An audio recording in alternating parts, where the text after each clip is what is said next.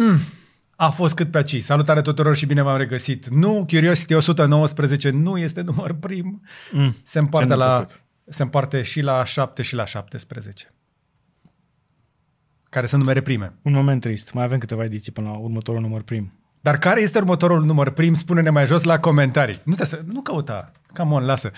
Așadar, bine v-am regăsit uh, din lumea liberă încă uh, și sper că viața noastră este în continuare bună în condițiile date. Uh, Trăim uh, vremurile cele mai ciudate ale vieții noastre. Mie îmi bingă toate astea pe aici.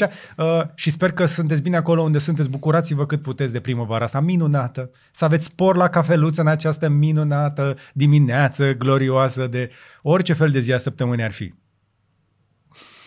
Și sper să fiți mai bine dispuși decât Radu. Nu răspund la provocările cu spor la cafelut Z. Cafelut să. Cafelut. Cafelut, Cafelut să. cum, așa. Așa, dacă tot v-ați trezit bine și v-ați luat cafea alături de voi, uh, vă salutăm și vă mulțumim că sunteți alături de noi ca de fiecare dată. Astăzi avem pentru voi știri explozive din România chiar și nu numai. Se întâmplă și la noi lucruri interesante care, uh, interesante care merită menționate atât la Curiosity, dar și în presa internațională. Exact. Avem un atac cibernetic major în România. Practic au, făcut, au intrat ăștia ca în brânză în site-urile de la noi. Nimeni nu se aștepta. M-am documentat un pic și am câteva informații de la sursă pentru voi în minutele care urmează. Da, da, m-am documentat. Ai vorbit cu serverele? Am vorbit cu serverele, le-am dat un trace root și mi-au răspuns. Ok. Bine, nu este științifico-fantastic, de aceea o să încerc să vă explic uh, în limbaj simplu, deși băieții de la IT cred că au înțeles deja că e un DDoS absolut banal, că noi nu avem Cloudflare. Da? Ca să vă traducem asta în limba română, revenim puțin mai încolo. Nu înainte însă, uh, dacă tot mergem mai departe, trebuie să facem ceea ce trebuie la început, Radu. Ce facem Exact. noi la început? Uh, vorbim câteva cuvinte, câteva minute despre sponsorii noștri. Da, și hai să începem cu cel mai important sponsor al nostru, gb.ro, adică noi înșine, gadgetboutique.ro, site-ul pe care l-am cu Cristi Onețiu, de pe care puteți să vă luați niște gadgeturi foarte tari. Și în sfârșit pot să laud un gadget uh, pe care ne chinuim să-l aducem de luni de zile. Am reușit să aducem în România, fie- nu exagerez, cred eu, cele mai bune cabluri pe care le-am putut găsi pe planetă. Îți dau- Par a fi niște păiangăni. Așa. Așa. A, ai pus camera acolo? Deci ce vedeți aici sunt uh, două din cele trei tipuri de cap. Cred că avem trei, nu? Pe trei. Unul la tine în mână, Da. unul este în uh, laptop și unul este la mine în mână. Da, Sunt uite, trei- Că ăsta, ăsta la mine chiar încarcă laptopul, dar îl scot să vi-l arăt. Uh, am văzut pe alte magazine online aceste tipuri de cabluri, aceste tipuri, atenție, nu aceste cabluri, și sunt foarte căutate pentru că cu un singur port USB-C pe care îl bagi într-un încărcător mai sănătos, poți obține, în cazul de față, două porturi Lightning, bine, pe cutie o să scrie IP de la iPhone, de 12W, 20 de W și 100 de W. Iar acest cablu poate livra 100 de W pe cele trei mufe, era să zic simultan, nu, Nu, îl împarte. Îl împarte pentru Da. că are un chip foarte șmecher aici. Diferența între cablu, cablurile de la noi și cablurile celelalte este că au un chip foarte șmecher aici și au și un LED care se aprinde și aici se face distribuția de uh, putere. Însă, uh, varianta de la Radu așadar este cu două Lightning-uri și un USB-C, dar eu am pentru băieții care vor cu două USB-C-uri și cu un Lightning. Și unul e de 100 de W, unul e de 12 W și încă unul este de 20 de W. Așadar, bagi un capăt din asta într-un încărcător sănătos și pe partea cealaltă scoți pentru toate device-urile tale. Și pentru că v-am întrebat eu acum ceva vreme, am făcut un poll și v-am întrebat ce fel de mufe ați vrea și voi ați hotărât, mai avem încă o versiune de cablu care iese cu USB-C, Lightning și micro USB. Asta este soldatul universal. Da. Practic să poți să-l bagi în orice. Da, Orice. și vei avea în loc de trei cabluri, un cablu care în primul rând este și rezistent și care știi sigur că va livra puterea necesară pentru, chiar și pentru un laptop de generație nouă. Și în- un telefon în același timp și uh, o cameră sau Exact. un telefon, de exemplu. O să vă mai povestim despre cablurile astea, însă, as we speak, eu pot să vă confirm că ăsta este băgat în laptopul meu și încarcă și telefonul și laptopul în același timp. Cam atât cât vrea să-i dea încărcătorul pe care l-am aici, ăla de acasă este și mai puternic, o să-l testez și acolo. Abia au venit ieri. Uh, S-a bucurat foarte tare Ioana când a primit vestea asta. Și asta este unul din produsele pe care o să le găsești foarte curând. Sper eu să apuci, apucăm până mâine să le listăm, chiar și fără video, momentan. O să, o să le facă Tech Guru un video corespunzător. Însă, te încurajăm să ții și tricouri de genul ăsta, pentru că am văzut că se duc destul de repede, oamenii își cumpără tricouri aproape zilnic, ceea ce mă bucură foarte tare. Uh, și uh, sunt o ediție limitată, mare atenție, pentru că nu cred că o să facem încă o dată fix cu designurile astea. Așadar, cele pe care le vedeți pe site s-ar putea să fie, dacă nu greșesc, nu, cred că, cred că o să mă încăpățânesc și o să fie ultimele cu designul ăsta, o să schimbăm designul la următoarele. Așadar, dacă vrei să ai ediția Princeps la tricouri, prima ediție, Vorbește că eu mai îmi cumpăr încă două. A, a, apropo, noi, nu mai avem, noi n-am oprit pentru noi decât astea două. Eu și cu Radu avem câte unul pentru Curiosity. Restul toate să listă. Dar să facem noi un preț mai bun. E ok, lasă. D- dacă se dau până terminăm Vorbește cu Ioana să-ți fac un preț.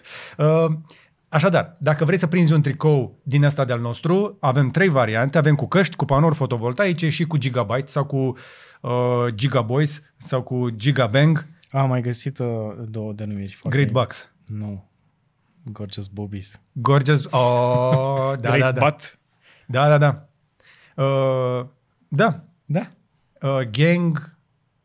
Nu bong. Nu. Nu, aia nu. Nu. Așadar, dacă sunteți băieți și vă plac chestiile cu, uh, pe care noi le facem, tricouri de uh, bună calitate, tricouri premium, al meu a fost spălat deja de mai multe ori și încă arată ca nou, Asta ți arătam și eu. Cred că l-am spălat de 3 sau de 4 ori până acum și e impecabil. e impecabil. Plus că nu trebuie călcat. E Nu? unul dintre puține tricouri pe care le scos din Mă mașină. credeam că sunt singur. Nu, nu, nu trebuie călcat. Nu se vede că nu e călcat. Bun, deci luați-vă tricouri și cablu de la noi. Și cam cu asta se termină aici uh, promovarea pentru sponsorul nostru. Apropo, ar trebui să găsiți uh, listat. Am reușit să aducem câteva bucăți, avem foarte puține. Câte au ajuns? 4, 5? Nici nu știu. Am reușit să Cred că punem da. mâna pe ultimele bucăți de Garmin Tactics Delta pe care le putem găsi în țară și le-am listat la noi. Dacă vreți un Tactics Delta solar, îl găsiți tot pe gb.ro. Știu că băieții care caută astfel de ceasuri știu la ce mă refer. Sunt practic cele mai bune ceasuri de la Garmin, iar ăsta a mers cu mine în jurul lumii. În, în, ultimii, mm. în ultimul an și jumătate a mers cu mine în Asia, în America, a mers în foarte multe chestii. Este cel mai rugged și mai Da. cel mai mișto ceas uh, de sporturi pe care poți să ți le iei zilele astea. Și avem doar câteva bucăți. Așadar, uh, golește-ne stocul pentru că cu banii ăștia o să cumpărăm următoarea șarjă de marfă atunci când o să reușim să o și importăm, pentru că toată lumea se plânge de uh, furnizori și da, ne putem plânge și noi. Ne-a, ne-a, ne-a durat luni de zile să ne ajungă cablurile astea, așa că luați-le atâtea câte le avem, că sunt calde, abia au venit. Și acum trebuie să trecem la al doilea sponsor. Dacă v-ați uitat la timecode-uri acolo, sunt convins că ați venit direct aici ca să aflați. Când începe, domnule, play to earn la UAM? Păi a început. A început și puteți intra și voi să uh, testați lucrul ăsta. Vorbim despre cei de la UAM Up, care sunt sponsorul Curiosity, cel de-al doilea sponsor, cum ar veni. Sau am putea să spunem că e primul și noi suntem al doilea. Nu contează, este egalitate. Da, exact. Asta vreau să zic. E, e egală. Iar WAMAP este o platformă de uh, jocuri, de joculețe, am putea să le spune. Sunt genul ăla de joculețe da. de reacție pe care poți să le joci într-o pauză scurtă uh, dacă ai uh, reacție. Uh, s-ar putea să ai mai puțină reacție decât uh, copilul din tine sau copilul de lângă tine, Cu siguranță mai puțină decât cea, copilul de lângă tine. dar n-ar strica să încerci. Uh, pra- Practic uh, e, e înlocuitor de cafea dacă vrei sau de tutun, uh, dacă practici așa ceva. Sau de Clash Royale. Da. Nu, n- încă nu e? Ba încă da, nu e. uh, m- Ah, mult mm, mai rar ca altă dată. ok. Da. Am fost scos din clanul meu. Apropo, dacă se uită Cross la chestia asta, nu știu cum am reușit să iau kick din propriul Ai meu fost clan. inactiv. Am fost multă probabil perioadă. inactiv, da, și Da. da. mi-a dat kick. Așadar, uh, vă încurajez să intrați pe WAMAP și să vedeți care e treaba cu Play to Earn, pentru că, vorba fondatorilor, odată ce descoperi că poți să primești coins pentru uh, că te joci și că ești bun la un joc, de ce ai mai juca orice alt joc, vedeți voi și spuneți-ne mai jos la comentarii uh, cât de bine vă merge uh, pe WAM, pentru că sunt foarte multe jocuri din care puteți alege, aveți tur- turnee, aveți chat și aveți și reward-uri. Și reward-urile alea vin uh, inclusiv în coins, uh, care apoi pot fi tranzacționate unde vreți voi. Există și un uh, marketplace de NFT-uri, uh, ai și un wallet și chiar poți să creezi și tu propriile tale jocuri. Asta mi se pare foarte tare. Ne-au povestit că vor să facă platforma deschisă și pentru alți creatori care să-și uh, plaseze jocurile acolo și să și câștige de pe urma lor. Nu? Nu doar faci un joc, îl pui acolo și poate să și producă pentru tine dacă reușești să-ți creezi evident o comunitate. Și cu asta am încheiat cu sponsorii. Trecem uh, direct la știrea săptămânii. Știrea săptămânii pentru noi, uh, care se întâmplă astăzi, o puteți vedea um, explicată, înțeleasă și dezvoltată pe cavaleria.ro, unde împreună cu Sorin Tănase, de fapt Sorin Tănase împreună cu mine a făcut un clip uh, care este deja public, sper că l-ai văzut și l-ai apreciat, pentru că am încercat să explicăm ce înseamnă un atac cibernetic, uh, ce este DDoS, um, de ce au fost atacate site-urile guvernelor și ce se poate întâmpla într-o situație de genul ăsta, nu mai pot să spun ipotetică, ci reală. Practic, ce s-a întâmplat, Radu, de fapt, în România? Um, din câte s-a aflat de pe grupul de Telegram al uh, acelui grup de atacatori numit Killnet din Rusia, au fost atacate site-ul guvernului, MAPN-ul, uh, CFR Călători, care încă nu și-a revenit și uh, ăla mi se pare cel mai problematic dintre toate. Apropo, noi înregistrăm chestia asta undeva pe la ora 13 în ziua de vineri, da. așadar informațiile pe care le-au auzit sunt valabile pentru ora asta. Exact. Și Um, uh, grupul uh, Killnet a, a trimis un atac de tip DDoS, adică a, a accesat foarte multe calculatoare virusate care au intrat simultan pe aceste site-uri și le-au pus în cap, le-au dat jos serverele, le-au blocat IP-urile, iar uh, comunicatele de presă care sunt până la această oră spun că noi suntem pregătiți pentru orice fel de situație. Mm-hmm. Adevărul e că nu prea poți să fii pregătit în cazul unui astfel de atac, da, pentru că nu poți să îl uh, Poți doar să, nu poți să-l prevezi, dar poți să-l previi. Site-ul tău poate să fie uh, destul de rapid pus în picioare pe alte servere folosind un serviciu de genul Cloudflare. Exact. Așadar, încă o dată, ce s-a întâmplat? Uh, Killnet, care este anonimusul rusesc, afiliat guvernamental, evident, că nu cred că în timpul lor liber programatorii ruși de plictiseală pedepsesc uh, țări NATO, cum este și România, uh, s-au apucat să atace site-uri guvernamentale din România, fără să-și dorească să obțină informații de acolo, ci pur și simplu să blocheze accesul altora la ele. Da. E important lucrul ăsta? Păi, da, ați putea să ziceți, da, dar ce mă interesează pe mine? Intru eu pe gov.ro? E mai mult decât atât. Dacă vrei să-ți cumperi bilet de tren online, ai zicem că te-a deranjat. Te-a încurcat poate un pic chestia asta, dar poți să ți le iei de la o casă de bilete. Problema este însă mai, un pic mai profundă de atât și o să spun așa, doar foarte pe scurt, că odată ce uh, se întâmplă un astfel de lucru, știm clar că avem de-a face cu un atac militarizat.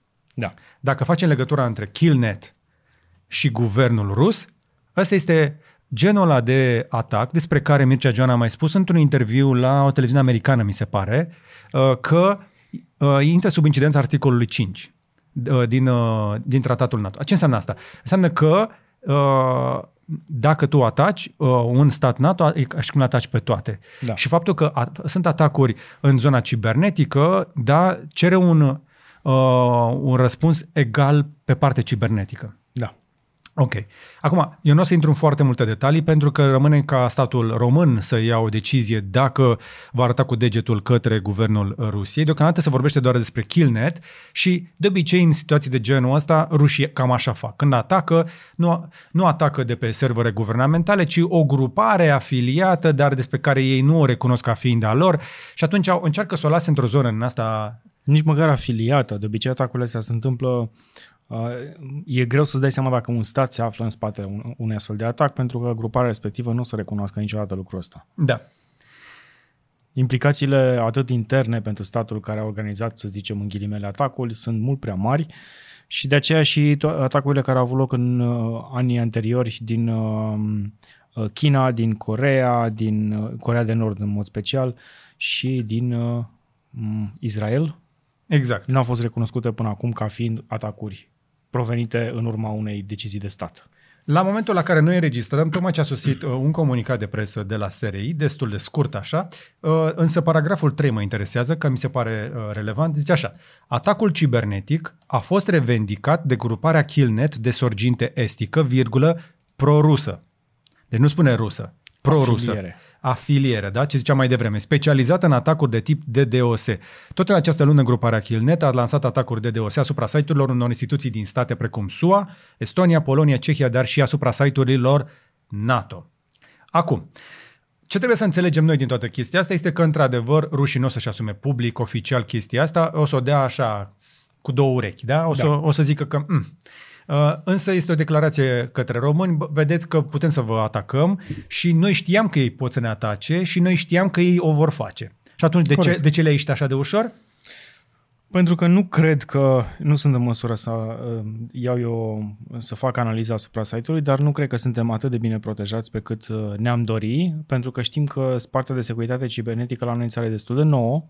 Această direcție uh, Directoratul Național de Securitate Cibernetică a fost înființat undeva în 2018, 2019, sper să nu mă înșel, iar oamenii care lucrează acolo nu sunt atât de mulți pe cât ne-am dori. Ar, au nevoie de mai mulți oameni bine pregătiți în domeniul ăsta. Noi avem programatori buni, într-adevăr, avem oameni de securitate bună, însă nu cred că resursele alocate sunt așa cum ar trebui, cum ne-am dori.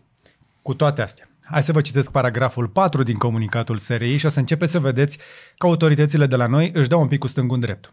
Da. Ești pregătit pentru asta? Fii Am atent. citit-o. Responsabilitatea pentru asigurarea securității cibernetice primare a infrastructurilor afectate nu aparține Serviciul Român de Informații, cu toate acestea, având în vedere la colaborează. Precizăm că site-urile afectate nu fac parte din cadrul Sistemului Național de Protecție a Infrastructurilor ITNC de interes național împotriva amenințărilor provenite din spațiul cibernetic, în paranteză, țițeica, gestionat de Serviciul Român de Informații prin Centrul Național Cyberint. Ce nu spune comunicatul este că aceste site-uri afectate sunt în responsabilitatea STS. STS-ului. Serviciul de Telecomunicații Speciale din subordinea guvernului își demonstrează încă o dată capacitatea de a proteja aceste site-uri de atacuri cibernetice. Și Și stai un pic, SRI-ul nu este legat, strâns legat de STS? nu, sunt instituții separate, Am aparent înțeles. nu tocmai prietene. Deci acum e momentul să ne dăm uh, câte un șut în uh, fund. Da. Pentru că, băi, nu e treaba noastră, dar fiindcă, fiindcă suntem băieți buni, o să ajutăm și noi să prindem uh, hackerii. Din informațiile mele, din ce am mai văzut eu prin presă și din ce circulă da, prin zona asta de informații, este clar că există o tensiune între STS și SRI. Nu trebuie să fii geniu ca să citești prin, prin comunicatul de presă. Da. Da. Da? V-am tradus eu bucata asta. Și este clar că STS-ul uh, a ratat câteva ocazii în care să arate că este capabil să protejeze infrastructurile astea. Și asta arată slăbiciunile uh, autorităților guvernamentale, unde de obicei se pun șef politic. Am spus-o, e la liber, am, da? E un porumbel scăpat, intenționat. Însă, asta nu înseamnă că ar trebui să se ocupe neapărat săriul de toate. Ar să avem noi oameni competenți, civili și în structuri guvernamentale. Și la STS este long overdue, ca să zic așa, este depășită uh, o renovare, o, o ceva. Ceva care să facă STS-ul ăla mai, mai funcțional și să avem infrastructuri guvernamentale care să funcționeze mai bine. S-au îmbunătățit niște chestii în ultimii ani, dar suntem încă departe. Și acum, revenind la atacurile astea, ar fi putut fi evitate într-un mod foarte simplu. Soluția tehnică sună cam așa.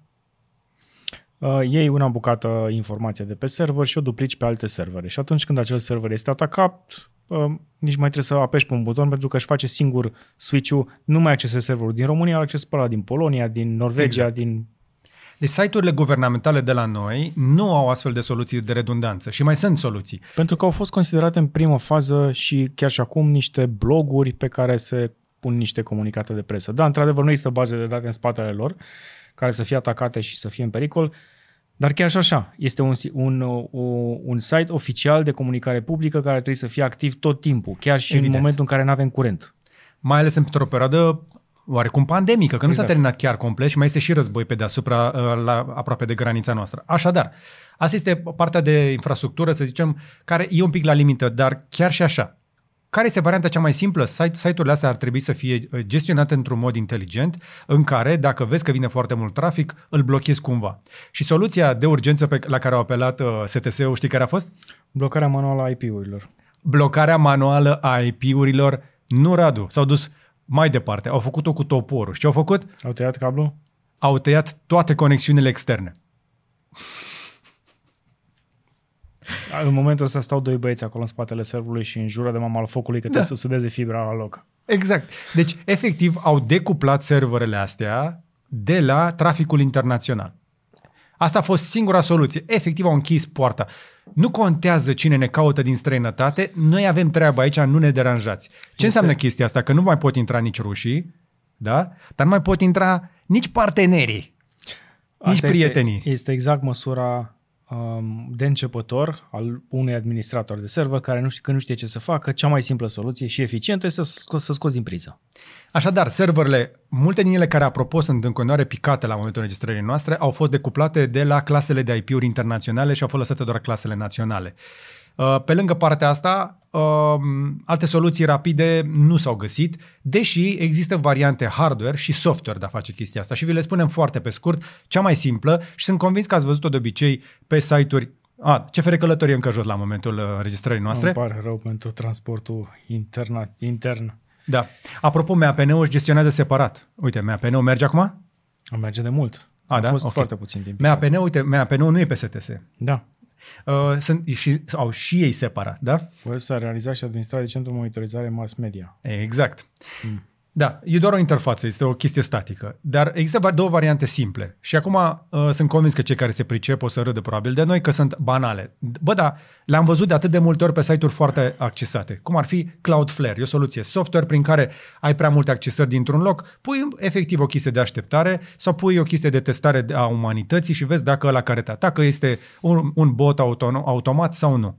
E foarte simplă. Și soluția asta este publică, poate fi folosită de oricine, oricine, oricine, inclusiv CFR călători ar putea să aibă Cloudflare și să blocheze astfel de soluții. Nu știu ce e aici. Layer 7 uh, DDoS Attack Mitigation.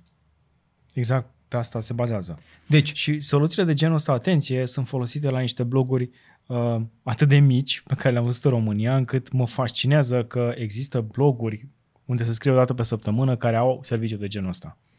Da, pentru că oamenilor ăla le pasă de site-ul lor. Dar dacă tu lucrezi la, la CFR călători și îți pasă doar de leafă, uh, sau lucrezi la STS și te se ocupi de site-ul CFR călători și tu nu mergi cu trenul, nu te interesează dacă site-ul ăla este sus sau nu. Rușinică, rușinică. Și mai există platforme fizice, hard, uh, există uh, variante de firewall fizic. Și aici intrăm într-o zonă un pic mai uh, high-tech așa, dar nu e chiar atât de complicată. Există efectiv rutere și switch-uri care au uh, har, uh, firewall fizic în, în rack acolo, în, uh, în Ronix am putea spune, să zicem dacă vrem.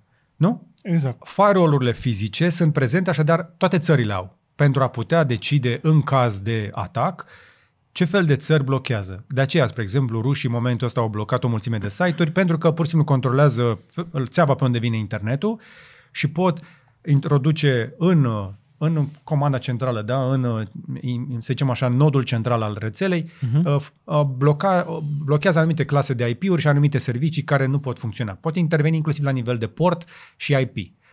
Și atunci, noi de ce nu facem chestia asta? Cât de greu poate să fie? Pentru că nu ar trebui să fie atât de greu ca într-o situație de felul ăsta să blochezi accesul traficului către România dintr-o singură țară sau din IP-urile pe care le vezi că sunt periculoase. Sunt multe uh, DC-uri la care nu putem răspunde. Cert este că sunt sigur că există foarte multe administratori de rețea care au lucrat în uh, zona guvernamentală și au, uh, în momentul ăsta, sunt cei care sunt sunați să rezolve problema și sunt cei care, bineînțeles, o spun, v-am spus eu acum 10 ani, că trebuie să facem asta, trebuie să facem asta. Într-adevăr, sunt niște costuri de implementare, dar când ai o situație de genul ăsta de de gestionat, faci jos de buget și investești în hardware sau în software sau în oameni foarte bine pregătiți, pentru că nu-i de joacă cu securitatea. Așa cum ziceam în clipul de pe Cavaleria, în momentul în care pui în genunchi uh, partea de te- telecomunicații, partea de transport și de energie a unei țări, e um, cea mai eficientă metodă de a câștiga un război care nici măcar uh, uh, despre care țara pe care o ataci nici nu știe că a început. Exact. Și coincidență sau nu, genul ăsta de atacuri vin de obicei înainte de weekend. Exact. Nimeni nu se așteaptă, nu? Mai Ba ales da. uh, de 1 mai. Exact, înainte de vacanța de 1 mai, trenuri pline, chestii de felul ăsta. Și mai e o chestie, și cu asta ne apropiem de final pe subiectul ăsta, m-aș bucura să am la interviu pe cineva competent din zona de informații care să vină să răspundă la întrebări. S-ar putea să nu fie tocmai un interviu comod, dar cineva ar trebui să iasă să vorbească. Am trimis o solicitare, dacă nu o să-mi răspundă la ea, o să zic și chestia asta, dar serios, ar trebui să- cineva să-și facă curaj să vorbească. Uh, Când se dau aceste site-uri jos, trebuie să înțelegeți că pică și domeniul. Da? Și domeniul ăla este legat și cu adresă de e-mail. Și dacă uh, funcționarii guvernamentali sunt obligați să folosească pentru corespondență adresa de e-mail de serviciu, dacă mm. gov.ro pică, pică e-mailul, Uneori da, uneori nu. Dacă ai făcut niște uh, setări uh, de bază în partea de subdomenii, atunci nu, nu pică și ok. Uh, funcționarii poate să-și primească în continuare mail-ul, chiar dacă site-ul nu este funcțional. Atacul este asupra serverului care îl hostează uh, și a um, redirecționării de domeniu, dar domeniul poate rămâne activ. ok, m-aș Doar bucura că să nu fie ți-a așa. afișată uh, nicio imagine pe spate îns, îns, îns, și iar site-ul uh, nu afișează nicio imagine, dar el funcționează în spate cu toate serviciile active. Și la final, înainte de a trece la următorul subiect, aș vrea să vă rog dacă lucrați în vreuna din instituțiile afectate și vreți să faceți whistleblowing, adică să ne spuneți din interior ce probleme aveți acolo, ce ați vrea să se schimbe, ce ați vrea să se îmbunătățească, lăsați-ne un comentariu mai jos uh, și o să, o să vadă toată lumea despre chestia asta. Da? Apreciem orice fel de informație care poate fi făcută publică uh, de acolo. Nu ne interesează chestii secrete, nu, nu vă instigăm să vărsați chestii de siguranță, ci pur și simplu ce ați vrea voi să se îmbunătățească în legătură cu instituția la care lucrați. Da? Cam atât. Cred că avem de ajuns. Da, hai să discutăm și despre alte subiecte, uh, ușor uh, asemănătoare cu cel pe care l-am discutat mai devreme, acest uh, Russian Arm, care acum se numește Ukraine. Asta este un oh, subiect delicios. The irony. Dar știi că mai, mai există un subiect delicios acum, de acum vreo lună. Mm. Uh, în Albania, strada pe care se află ambasada Rusiei a fost redenumită de către stat în Free Ukraine. Ah, dar s-a întâmplat în multe țări. Da. Da, multe țări au... Uh, am văzut, spre exemplu, din Japonia, metrouri vopsite în albastru și galben. Da. Acest tip de uh, trolling, de susținere, este, e de apreciat. E de apreciat, da. M-aș da. bucura să avem și noi mai mult, uh, astfel de, mai mult astfel de susținere publică în România. Uh, atacurile de care vă spuneam mai devreme ar putea să fie teoretic așa un răspuns la vizita oficialilor români uh, la Kiev, pe rând, că au fost pe rând. Păi cam asta au zis pe Telegram, că sunt cam supărați că susținem Ucraina. Da. Da. Păi eu mă bucur că ei sunt supărați. Pentru că noi nu avem de ales. Noi știm ce, ce a însemnat uh, frăția rus, uh, rusească în care noi eram uh, sclavi. Așa că nu mai vrem cu rușii. E cineva aici care vrea cu rușii? Nu cred. Ai, cineva o să zică că era mai bine pe vremea lui nu, nu, nu, nu, nu, nu, o să da. vezi. Uite-te la user. Bine. Hai să ne uităm la comentarii împreună. Faceți Hai. o pauză să vedeți dacă s-au activat rolii. Pentru că sunt sigur că i-am activat. Ai mei sunt, îi cunosc. Uh, uh, eu abia aștept să văd când începe un atac de genul ăsta și pe, pe Twitter, cam atât de mulți troli, știi? Da. Deci dacă vedeți că la un moment dat nu merge vreun cont pe undeva, se, se activează băieții ăștia. Sper doar să reziste. Îmi place ideea de a redenumi acest Russian Arm. Russian Arm pentru că era foarte solidă, era cea mai solidă um, bucățică de tehnologie pentru filmare. Um, un Porsche Taycan, dacă nu mă înșel în, poz- în fotografie, da. pe care se așeza un braț foarte puternic, care controla o cameră uh, stabilizată pe care o foloseau la filmări, uh, mai ales uh, la viteză foarte mare. Uh, și din Russian Arm s-a transformat în Ukraine și va rămâne așa multă vreme și ne place și aplaudăm acest uh, lucru. Uite, au folosit, de exemplu, în uh, franciza Fast and Furious, filmele Mission Impossible și, bineînțeles, uh, James Bond. E, și este produsă de o companie numită Filmotechnic.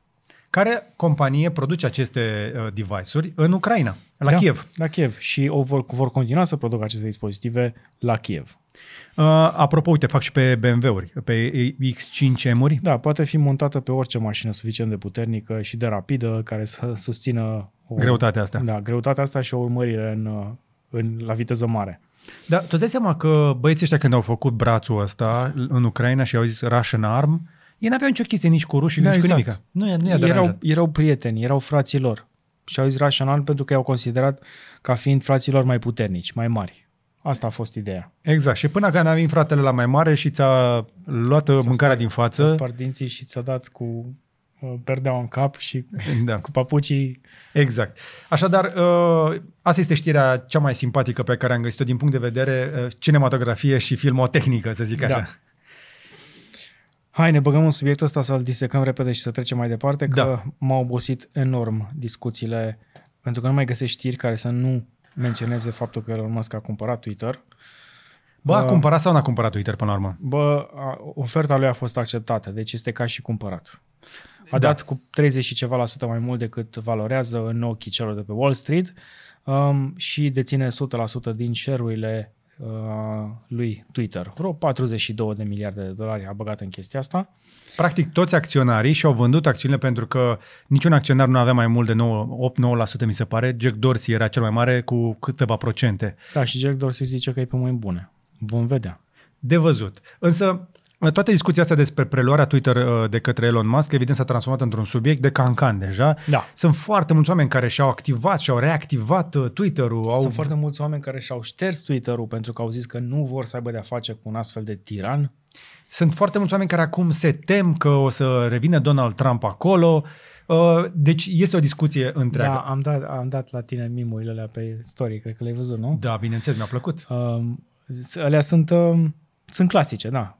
În care Donald Trump, Trump știe mimul ăla cu Batman, în care, uh, nu cu Batman, cu, uh, în fine, aliasul lui Batman, persoana reală, care în film îl întreabă uh, cum ai rezolvat cu uh, proprietatea mea, cu uh, pământul meu. Am cumpărat banca, la fel și uh, Elon Musk a cumpărat Twitter ca să-i reactiveze contul lui Donald Trump de pe Twitter. Dar am mai vorbit despre subiectul cu Elon Musk și uh, Twitter și uh, v-am spus de atunci că eu nu cred că Elon Musk cumpără Twitter doar de dragul uh, uh, acestei protejării acestei piețe publice Agora. A, care... nu, este miliardar, este într-o perioadă în care își permite să-și cumpere jucării extrem de scumpe, iar pentru asta el este o jucărie. Uh, Și dacă o îngroapă, nu o să-l deranjeze prea mult pe el. Și realist vorbind, și dacă îngroapă Twitter-ul, nu cred că nici pe noi ne va afecta prea mult. Nu va afecta pe prea multă lume, dar este într-adevăr Agora, este piața publică în care se discute idei, mai ales în Statele Unite și se extinde pe mai multe, pe mai multe zone și v-am mai spus chestia asta. Eu am o teorie că pe zona asta de social media este loc de un competitor serios pentru Facebook, care încă nu există. Twitter ar putea să devină unul și prin într-adevăr, prin infuzare cu tehnologie și marketing bun, Twitter ar putea să devină un concurent serios global pentru Facebook. Dar, și aici vine un mare dar, nu știu cât, cât dintre voi știți, îl știți pe Elon Musk uh, din perspectiva mimurilor pe care le dă pe Twitter, mimurile haioase și câți dintre voi v-ați documentat cu adevărat în legătură cu ce face el ca business. Elon Musk este un om de business, uh, un capitalist clasic. Da? Exact. Este genul la care, când vine vorba de free speech, pe Twitter e una, Uh-huh. în business e alta.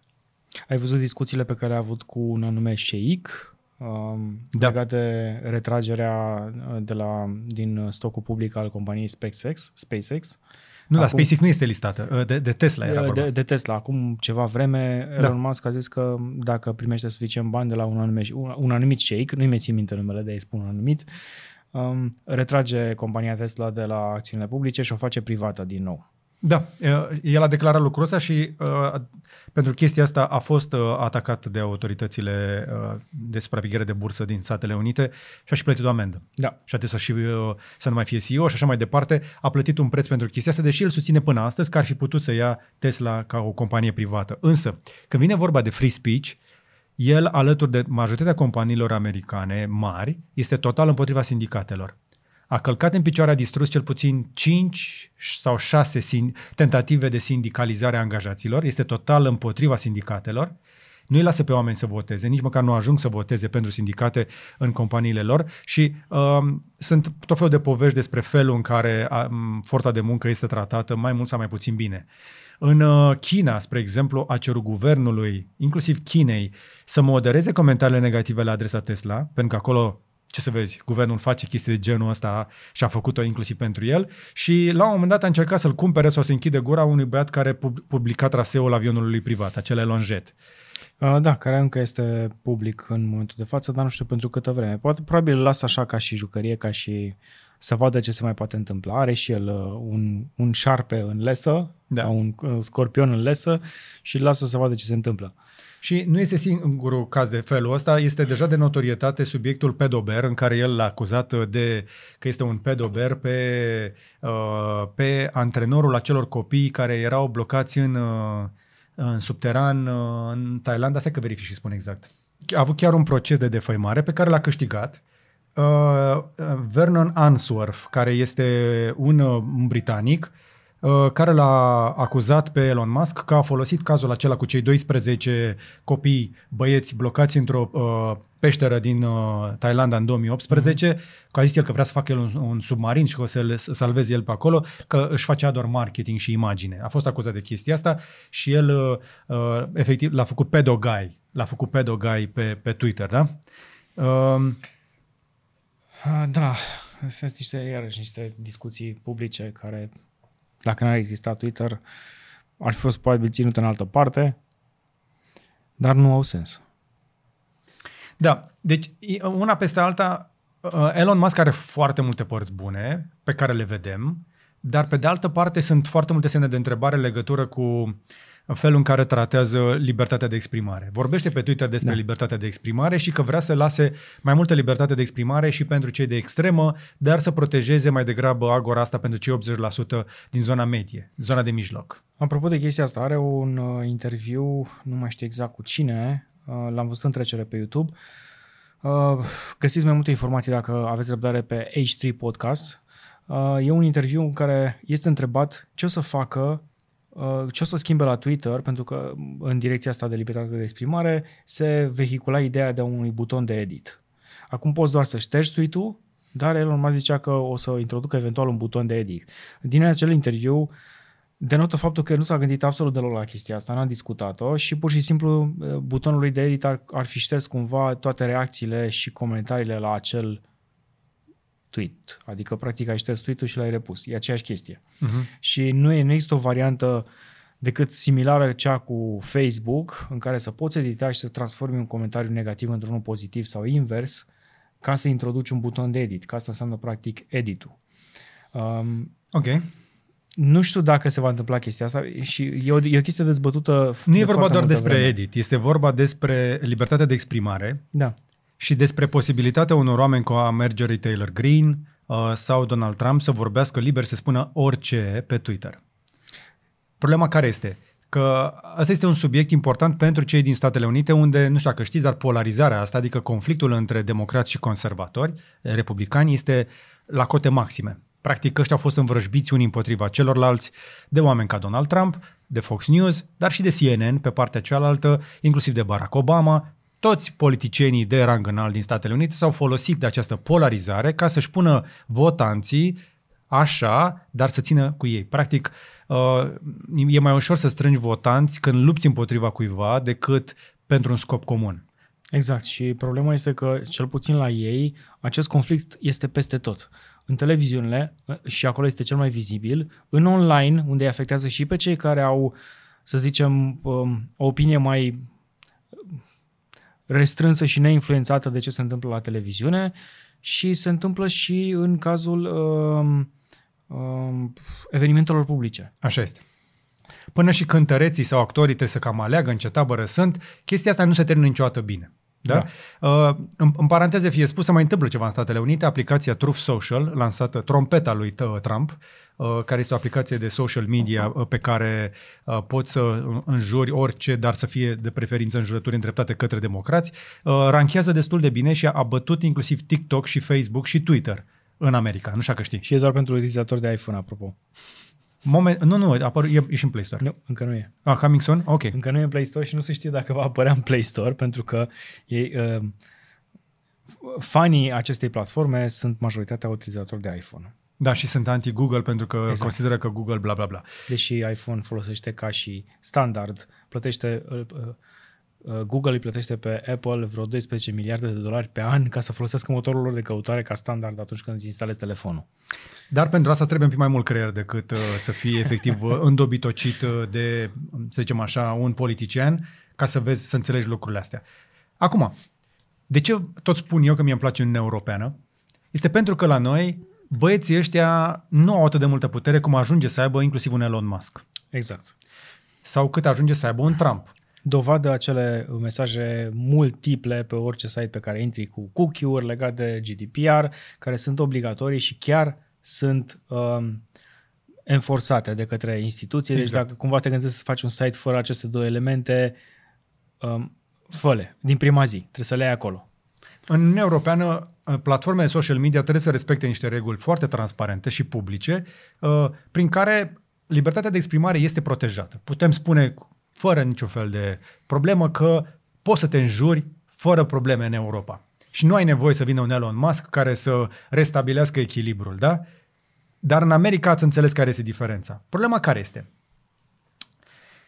Am dat asta pe Twitter, mi se pare locul potrivit și hai, hai. Uh, o să vă las cu ideea asta despre tot subiectul ăsta. De ce mi se pare mie că toată treaba asta se duce într-o direcție greșită? Oricât de fan aș fi eu al mașinilor Tesla, pentru că mi-am cumpărat nu una, ci două, uh, sunt deja la a doua mașină de la ei, pot să fac distinția între o mașină bună, la un preț corect în condițiile date, și un fondator care are și alte preocupări. Uh-huh. Iar tweet-ul pe care l-am uh, dat pe 28 aprilie zice așa, e mai ușor să dai vina pe corupție decât să lupți pentru drepturile tale în fiecare zi. Facem revoluții să ne luăm democrația înapoi și după aceea stăm și așteptăm cu deceniile să vină un lider care să ne rezolve toate problemele. Apoi ne mirăm cum apar dictatorii. e despre Elon Musk în primul rând și apoi este despre indolența noastră când vine vorba de protejarea democrației. În Europa încă avem democrație. Uitați-vă la Macron cât de, cât de aproape a fost să piardă alegerile. Uite-te la Boris Johnson, că este aproape pe fara și el. Și da, și sunt cele mai importante economii ale uh, Europei după ce Frau Merkel a predat ștafeta al cuiva. Da, i s-a terminat mandatul, a predat ștafeta. În Europa Frumos. se predă ștafeta. Frumos. Nu? În Europa lucrurile sunt foarte diferite față de Statele Unite și Orientul Mijlociu. În Orientul Mijlociu, de exemplu, această ștafetă se predă din tată în fiu, iar fiul nu are, ne, nu are voie 10 ani să modifice um, toate lucrurile pe care le-a stabilit tatălui că se vor construi și se vor face în țara respectivă. După aceea poate să vină cu un input și să facă schimbări, dar după 10 ani de zile. Tocmai de aceea am văzut inclusiv niște povești din astea absolut halucinante despre cum Statele Unite ar trebui să-și refacă relațiile. Farid Zakari a zis chestia mm-hmm. asta la CNN, uh, despre faptul că Statele Unite, de bine de rău, cu toate problemele cu Khashoggi pe care le are Mohammed bin Salman, MBS din uh, uh, Arabia Saudită, ar să ne facem cumva, să ne refacem relațiile cu el, că avem nevoie de petrol. Uh, ce vremuri! Uh, da. Da, iar Farid Zakari, apropo, era bun prieten cu uh, Jamal Khashoggi. Și recunoaște lucrul ăsta, dar e o chestie de, uh, de conjunctură. Dacă știi clar că o țară este controlată, nu, monarhic, da. n-ai, n-ai cum să ocolești chestia asta. Este... Și băieții ăștia ne pun pe noi în tot felul de conjuncturi. Și acum întrebarea vine și cu asta vreau să vă las. Credeți că este o idee bună? Că dacă Twitter se ia la trântă cu Facebook, să devină cea mai mare, cea mai relevantă platformă de social media de pe planetă, ar trebui să-i aparțină unui singur om, indiferent cum îl cheamă el, pe el? Răspundeți-mi voi mai jos la comentarii, da? Vi se pare sănătos să Să lăsăm... mai repeți, că în mâna era, unui singur om. era ironic. Ai comparat deja cu Facebook.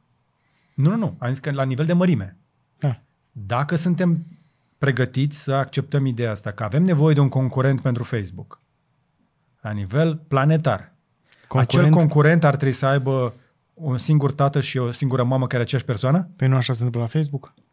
Păi nu, că acolo are, este listată la bursă, Ah, are acționari, ah. aha, și are interese comerciale pe care le respectă, dar într-un Păi fel da, și sau toate altul... interesele comerciale merg uh, către o decizie comună Da, care ne-a adus unde suntem. corect. Dar măcar acolo, nu știu, parcă, parcă pot să mă Eh, sper, intervin. sper că sunt mai mulți oameni acolo care se înțeleg între ei. Dar cred că e exact opusul. Da, probabil. Se înțeleg, se, nu se înțeleg între ei și se înțeleg doar Nu, la eu bani. cred că Facebook este distrus beyond repair. Nu cred că Facebook mai poate fi salvat. Dar, La dacă, nivel- dar dacă este să nu înlocuim La Facebook nivel cu ceva- moral. la nivel moral. Ok. Dar dacă suntem de acord că Facebook este distrus la nivel moral, este cea mai bună idee să înlocuim cu un Twitter deținut de Elon Musk? Dar trebuie, să, trebuie să-l înlocuim? Întrebarea e trebuie să-l înlocuim? Uh, spuneți-ne voi mai jos la comentarii, sunt convins că sunteți mult, mult mai... Uh, aveți și opinii mai puternice decât noi.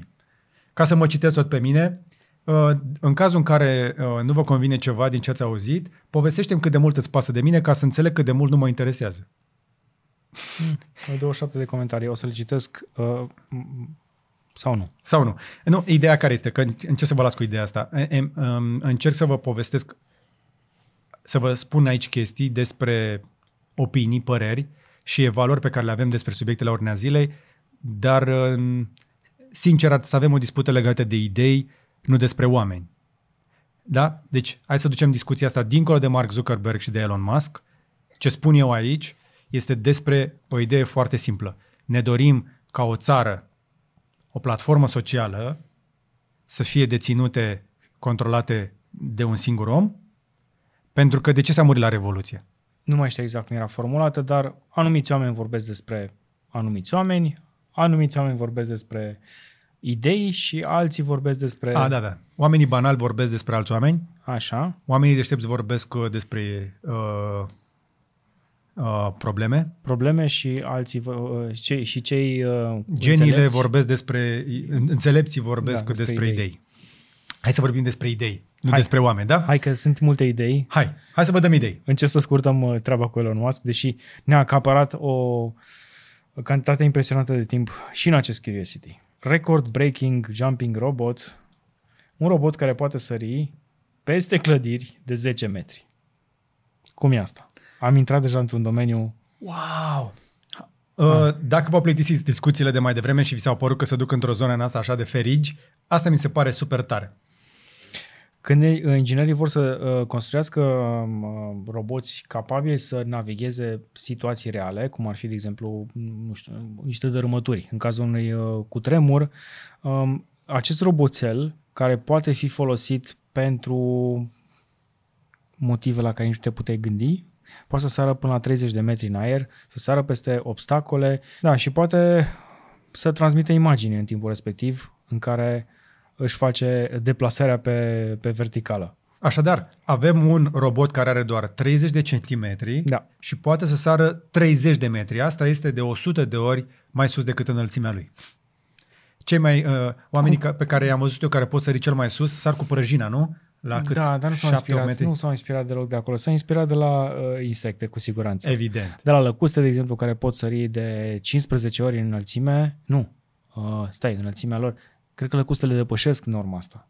De 100 de ori? Da, cred că tot pe acolo sunt. Să pe ei au câțiva centimetri și pot sări până la un metru și jumătate, 2 metri. Da, dar gândește-te la păduchi, că păduchii Așa, pot să sară și păduchii. să cadă și să nu pățească nimic. Până la câțiva metri. Și acum gândește-te la chestia asta, dacă tu ai fi ca un păduche și ai sărit de pe bloc, n-ar să pățești nimic.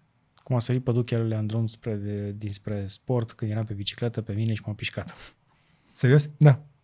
Oh. Din iarbă. Tundeau ăștia iarba. Ah, bine că n-a fost căpușă. Nu, nu cred că a fost căpușă. Încă sunt ok. Ok. Încă ești ok? Da. Bine. Apropo, dacă lucrați undeva în mediul guvernamental, sau prin primării, poate dați un pic de insecte. Așadar, roboți care sar, da? Yeah, right. Și avem și o poză foarte simpatică în care arată cât de sus poate să sară. Iată. Poate fi cea mai tare jucărie pe care nu o să o găsești de cumpărat pentru copilul tău. Dar wow. Gândește-te că îi pui în vârf o cameră 360, Exact. ajungi acolo sus, faci o poză și... Și postez după aia și filmarea pe uh, Instagramul lui Facebook Da. și pe Twitterul lui Elon Musk. E, oricare dintre ele, Exact. nu contează. Însă tehnologia aceasta nu este nouă. Microroboții sunt o tehnologie, micro-macro, dar mai grabă spre zona micro, sunt uh, niște tehnologii la care se lucrează intens în uh, tot felul de laboratoare, pentru că viitorul uh, roboților cred eu că este mai valoros în zona de nano. Cu cât de vor deveni mai mici, cu atât vor fi mai buni.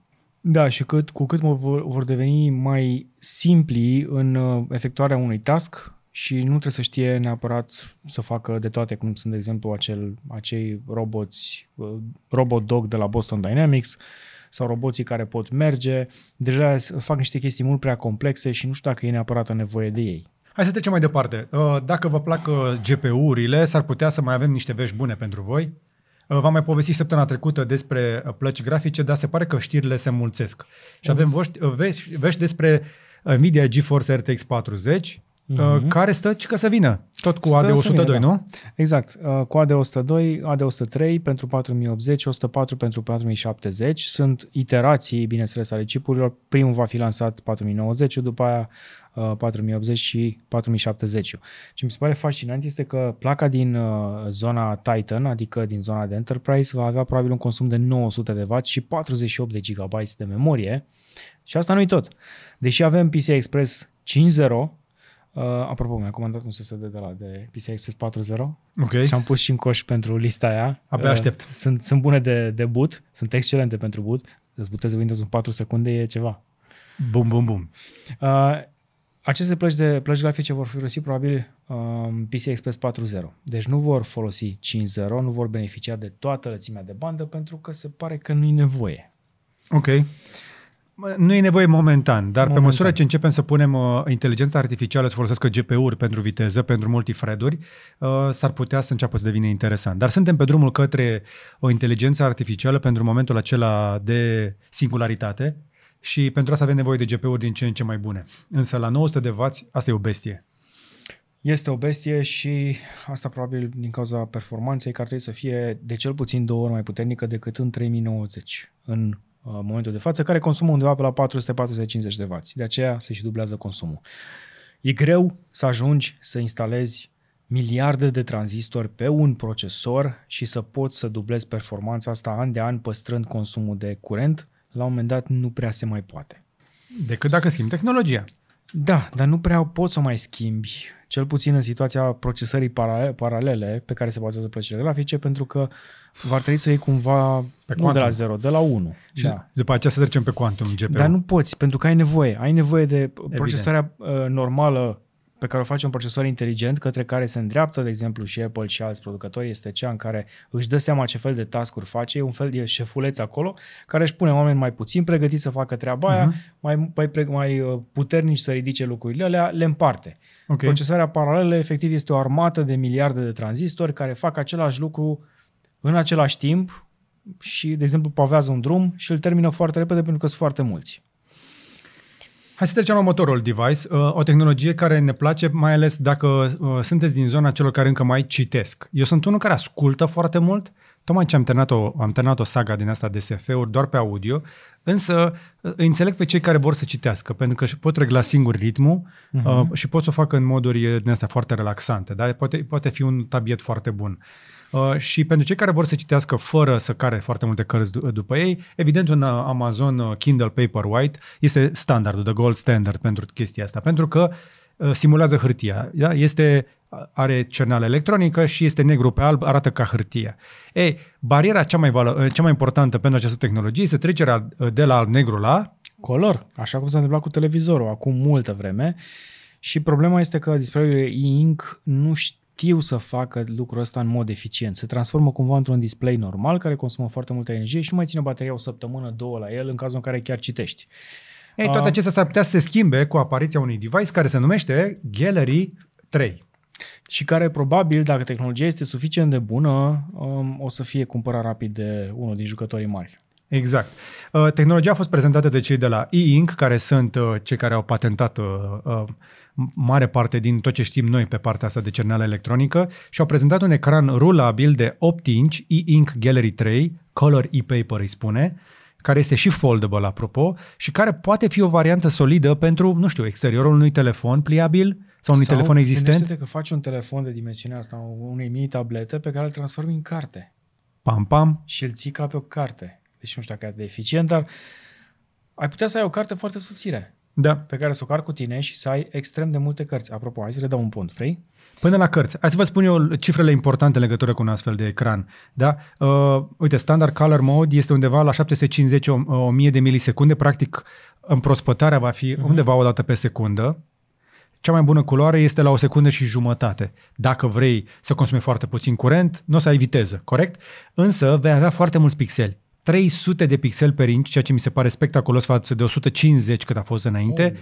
și va funcționa fără probleme între 0 și 50 de grade. Practic, acolo unde funcționăm noi de obicei, în cea mai mare parte a timpului. Uh, adică va merge acolo la capitolul uh, eficiență uh, și uh, condiții de utilizare cu unde este acum un, uh, uh, un uh, Kindle? e-reader din asta Un cu ink e-reader, alb-negru. Care ține câteva săptămâni la capitolul autonomie. Exact. Arată spectaculos prototipul. Arată, trebuie, nu? Trebuie să recunosc. Hai zi Um, de cărțile alea. Hai să vă dau și un punct. Um, Dacă sunteți curioși și v-ați plictisit de naviga prin uh, TikTok, uh, Instagram, uh, Facebook și așa mai departe, puteți să navigați prin site-uri pe care nu le știați. Avem două clipuri pe Cavaleria. Mm, dați un pic de dragoste și ultimului publicat pentru că n-a fost atât de bine primit, dar sunt linkuri foarte utile, sunt peste 40 de site-uri, printre care și zlib, z-lib.org, unde găsești 10 milioane de cărți. În toate formatele posibile, majoritatea în limba uh, engleză, sunt și câteva în rusă, sunt destul de multe în uh, spaniolă, dar găsești o grămadă de cărți pe care le poți downloada și le poți folosi la tine pe uh, e-book reader-ul tău preferat, le, des, le downloadezi în ce format vrei tu, dacă vrei, convertești sau ți le trimiți direct pe mail. Da, o parte dintre ele nu sunt uh, luate probabil uh, pe căi oficiale, pentru că am văzut și cărți plătite aici, dar dacă ești pasionat de citit și vrei să citești, de exemplu, uite asta cu uh, Dark Psychology Secrets, l-am mai văzut și pe alte site-uri, e destul de popular. Ok. Um, intrați pe Zelib dacă sunteți Ar trebui să verificați totuși înainte ca acele cărți uh, să fie legal acolo, pentru că n-aș vrea să vă încurajăm să folosiți că, cărți uh, uh, furate N-ai cum. din respect pentru autori. Da, din respect pentru autori, uh, ar fi de preferat să plătești cărțile respective. La fel vă, vă încurajăm să deveniți și membrii noștri ca să răspundem în fața voastră, nu în fața uh, sponsorilor. Da, exact. e valabil pentru orice fel de creator. De aceea insistăm uh, uh, și noi pentru chestia asta. Bine, cam atât despre partea asta. Mergeți pe Cavaleria și vedeți clipul lui Radu, pentru că nu este singurul site util pe care îl poți accesa atunci când vrei să-ți consumi timpul cu folos. Văd tot mai mulți oameni care se îndepărtează de, uh, de TikTok, uh, de Facebook, uh, de platformele astea de social media care le mănâncă prea mult timp și încearcă să-și folosească viața aia limitată pe care o avem cu toții, nu? că timpul este cea mai valoroasă monedă pentru folosul lor și bunăstarea lor. Nu sunt din nou în măsură să vă spun uh, dacă acest site este oficial sau nu, neoficial, dar dacă ești pasionat de desene animate, în special desene animate japoneze, Ok. This is it. Nice. Există și un uh, adblock la mine în instalat, dar librăria care există aici este fantastică. Ok. Inclusiv Blade, Blade uh, Runner, uh, Runner uh, Black Lotus, toate episoadele. Ma. recent apărute. Un site pe care te uiți pe desene animate. Ok. Hai să mergem mai departe. Probabil că ați văzut în titlu și v-a făcut curioși. Asta este minutul și secunda, dacă v-ați uitat în descriere, unde vorbim despre ce să vezi, Forbes ne șochează din nou cu un articol de mare calitate în care ne mai dă un spoiler în legătură Băi. cu iPhone 14. Ne-a atras atenția, ne-a atras atenția. Apropo de Forbes, încercați un pic să ignorați uh, toate articolele pe care le veți acolo despre Microsoft, pentru că sunt foarte împotriva acestei companii și Microsoft în fiecare săptămână are o problemă gravă, gravă cu Windows. Dar și Apple are câte o problemă gravă în viziunea celor de la Forbes. Uh, nu, Apple este doar șocant. Ah. Trebuie să uiți la titlul un pic. Ok. Din, uh, Apple este șocant, Da. extraordinar, uh, incredibil. Ok. Știi că de acolo din uh, feed-ul ăla de news de pe Android mi-am blocat și eu uh, uh, uh, capital.ro cele mai tâmpite t- titluri din uh, mass media românească, apropo. Dacă Păi, nu de uh, cineva de la Capital, se duce să în vă fie aceeași rușine. direcție cu Forbes. Este absolut jenant ce faceți acolo. Se duce în aceeași direcție cu Forbes. Da. Au, e- Sunt disperați. Se, da, se transformă într-un clickbait. Mi se pare fascinant ce au făcut uh, uh, New York Times, apropo de chestia asta. Au foarte mulți utilizatori în momentul de față. O, trăiesc, Da. o duc mai bine decât, decât pe, vre, pe vremea printului. Da, pentru că uh, dacă vrei să te uiți, să citești presă de calitate, fără clickbait, Da. nu prea au mai rămas multe. N-au mai rămas multe.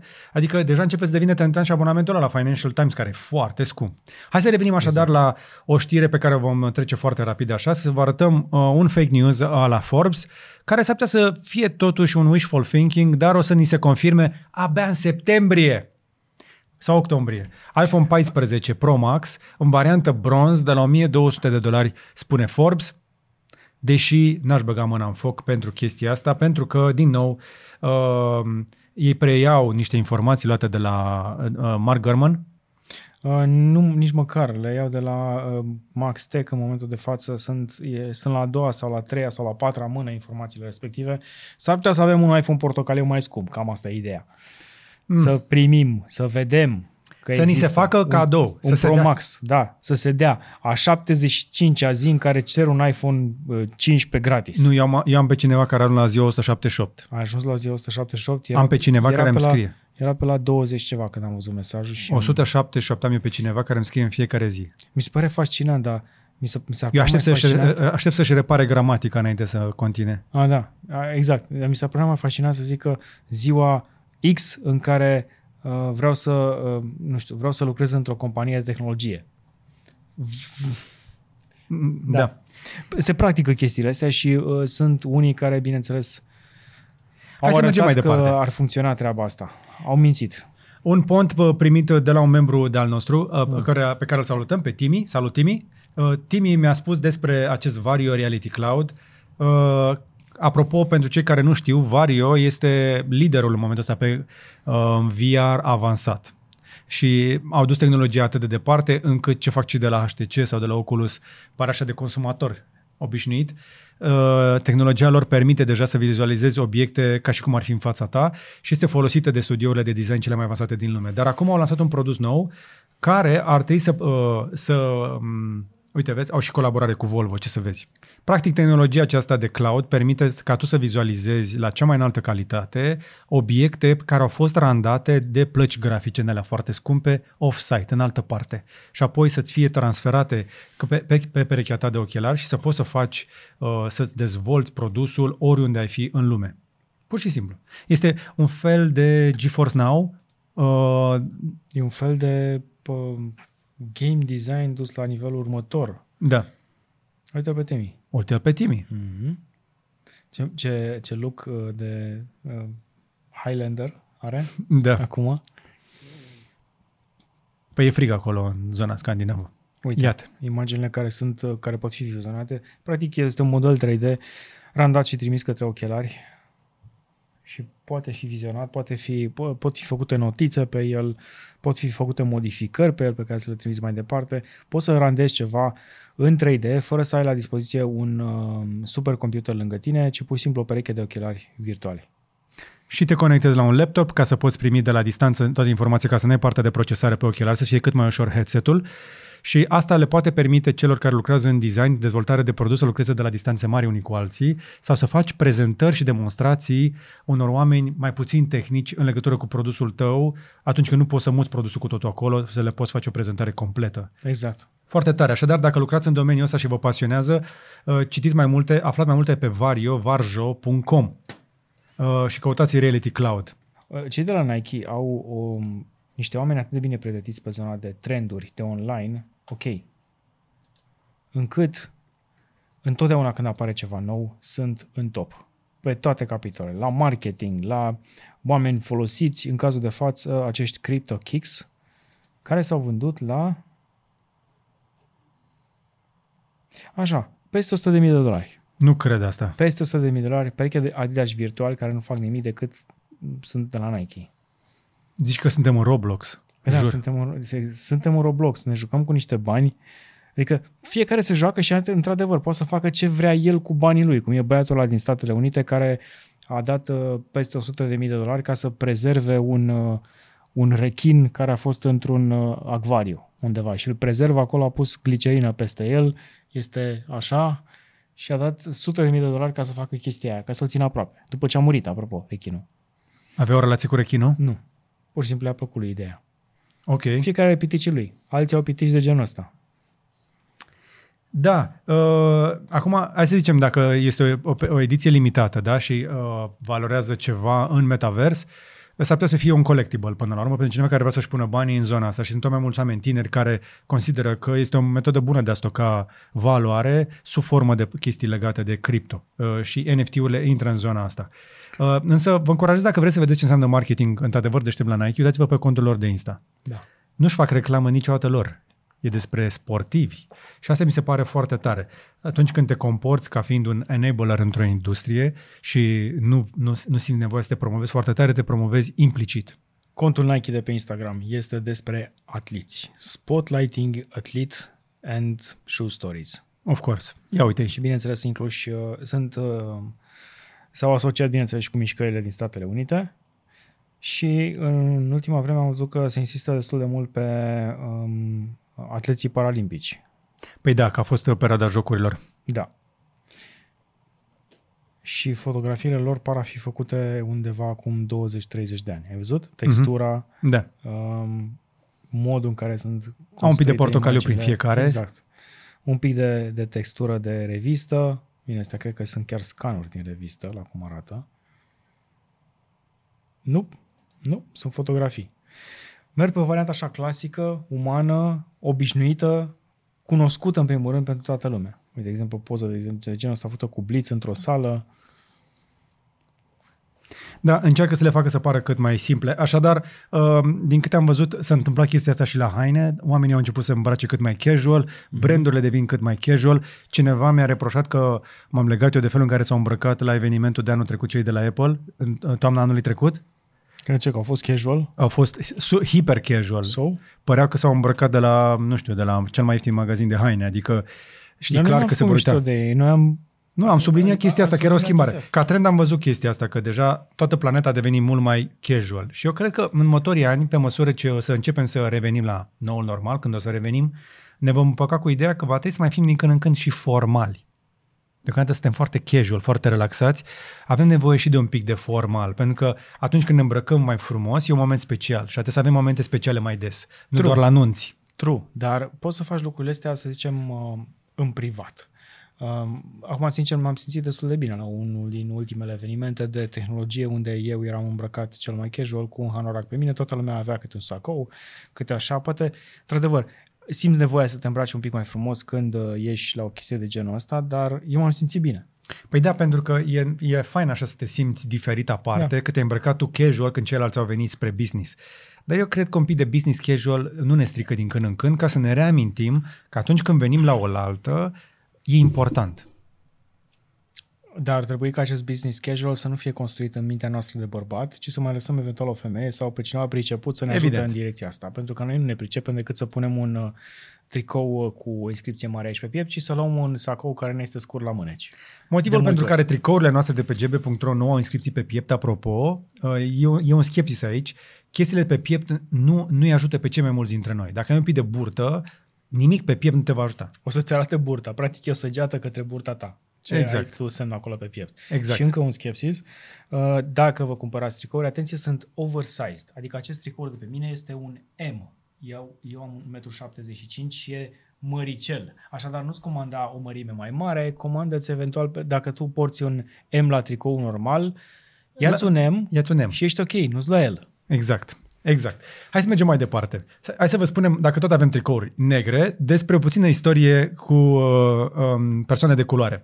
Și o avem pe Jessica Watkins, care a, f- tocmai a făcut istorie ca fiind prima femeie de culoare lansată către Stația Spațială Internațională pentru o misiune extinsă pe Stația Spațială Internațională. Am avem acolo, uh, am avut Crew 4 care a urcat da. recent și a adus-o și pe ea. Uh, Jessica Watkins, de 33 de ani, cu încă alți trei astronauți, au uh, plecat în, uh, în, în, înspre stația spațială la 3.52 uh, de la Kennedy Space Center. Cred că au ajuns deja, nu? Au fost, au, au ajuns, da. Au ajuns deja. Și această misiune ar trebui să dureze, mi se pare, tot undeva la câte 3 săptămâni, dacă nu mă înșel. Dintre cei 248 de astronauți care au vizitat Stația Spațială Internațională, atenție, vizitat, doar șapte dintre ei au fost de, de culoare și m, niciunul dintre ei n-a fost inclus în expediții, că au durat, au durat câteva luni de zile. Uh, Mi se pare că celebrăm totuși chestia asta m, și ne, ne, cum să zic, ne mândrim cu chestia asta în condițiile în care noi n-am trecut încă de, cel puțin Statele Unite n-a trecut încă de rasism, e încă acolo în zona Nu că am fi respectivă. trecut noi de chestia asta. Iar noi, uh, m, hai să zicem, cei care au ieșit mai mult, de mai mult de uh, 5-6 ori de- din țară sunt obișnuiți deja cu ideea că există oameni care, a, a căror culoarea pielii este alta decât a lor și nu-i deranjează chestia asta și nu-i afectează și nu le atrage atenția, dar ceilalți încă nu. Pentru că încă Când e arătăm vorba pe de stradă- culoare, Radu, dacă se întorc acasă, n-au nicio problemă să arunce în stânga și în dreapta cu cuvântul cu ț. Exact.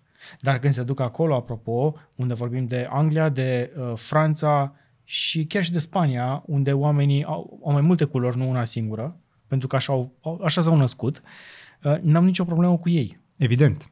Păi românii devin foarte toleranți și civilizați atunci când uh, pleacă de la ei de acasă, dar aici acasă au o problemă cu ceilalți, cu alții care sunt uh, inferiori lor. Tocmai de aceea avem un podcast despre cuvântul cu ț uh, în seria IGDLCC. După cum ați văzut, săptămâna trecută nu v-am dat, uh, n-am- că n-am avut, n-am avut uh, nimic interesant de spus și uh, am stat eu și m-am gândit așa serios că nu voi face podcasturi decât atunci când chiar am ceva valoros de spus. Insist să vă uitați Insist, dacă dintre toate lucrurile pe care le-am făcut în ultima vreme, mi se pare foarte valoros uh, interviul pe care l-am avut cu Raluca Al-Haddad, Da. foarte da, valoros da. acolo, ca să vedeți o altă perspectivă asupra Siriei și uh, Ucrainei uh, și uh, podcastul despre cuvântul cu ț, ca să vedeți acolo cum o să vi se zbărlească părul și o să vă enervați și după aia o să vă întrebați, dar de ce m-am enervat?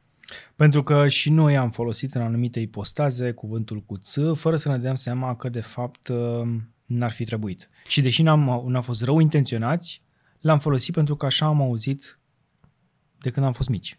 Și acum, mai mult de 90% din cei care se uită la noi, ori râd de noi, ori s-au enervat deja. Da. Pentru că li se pare, hai mă, ce ți-e jenă să zici uh, ț? Nu, pe nu, refuzăm să-l mai spunem pentru că ne dăm seama că nu este corect să o facem. Că era că era vorba de înjurătură, puteam să înjurăm, nu e o problemă. Dar serios acum, tu când te întâlnești cu prietenii tăi în jur de mamă? De multe ori, da. Se întâmplă. Și am văzut în comentarii. Nu, nu, nu. Nu ai mai intrat de mult în uh, lista de... Cuvinte de, interzise? Cuvinte interzise, nu? Sunt mii. A, da? Da. A, ok. Mm. Încă se întâmplă. Ne-a făcut curat pentru că pur și simplu vrem să fie curățenie aici. Vrem să citești comentariile și să înveți ceva din ele, nu să te enervezi. Da.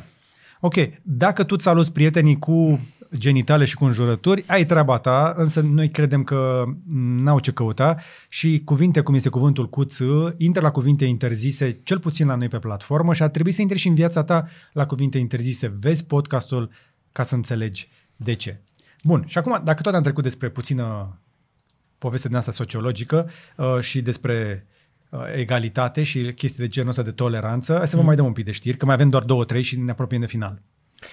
Băieții ăștia din Rusia își uh, flexează brațul pe Stația Spațială Internațională. Pentru că pot. Exact. În spațiu, uh, americanii și cu rușii se înțeleg în continuare foarte bine, treaba e bună. Mi se pare normal, pentru că sunt doar câțiva și n-au de ce să se cearte. Exact. Și știu că dacă se certă, ei se lasă cu o gaură și cu uh, o lipsă de aer sau cu chestii genul ăsta. Adică nu, nu prea te poți juca acolo. La cum văd eu toată treaba asta pe Stația Spațială Internațională, colaborarea asta ruso-americană este pe final, însă deocamdată putem să-i salutăm pe cosmonauții uh, ruși Oleg Artemiev și Denis Matveev. Am mai povestit despre ei că Da. au mai avut un spacewalk uh, și care uh, au stat 7 ore și 42 de minute în spațiu cosmic. Când au făcut acele reparații la Stația Spațială, acum Exact. uh, mai bine de jumătate de an. Exact. Exact. Și uh, uite, uh, că dacă vrei să recunoști cum arată un astronaut rus, uh, uh, space suit, adică uh, costumul ăsta spațial pe care îl folosesc, are linii roșii. Se Da. nume- și se numește Orlan. Un mic ele- element de diferențiere, Iar Matveev a Dar- avut cu linii albastre. dar vezi tu, m, până la urmă pe umerii lor există și uh, ăsta nu este un costum spațial rusesc? El el era un astronaut american. Da, da. Aici vedem un astronaut american. Trebuie să mai facem un live din ăsta de spațiu la um, lansarea pe lună. Neapărat, pe proiectul Artemis. Da, deci ar trebui Unde, să apropo, și Watkins este in- inclusă Da. în proiectul Artemis. facem. Foarte tare. Până la urmă vor să facă o bază uh, uh, permanentă pe lună. Da. Vor să își pună din nou steagul pe lună.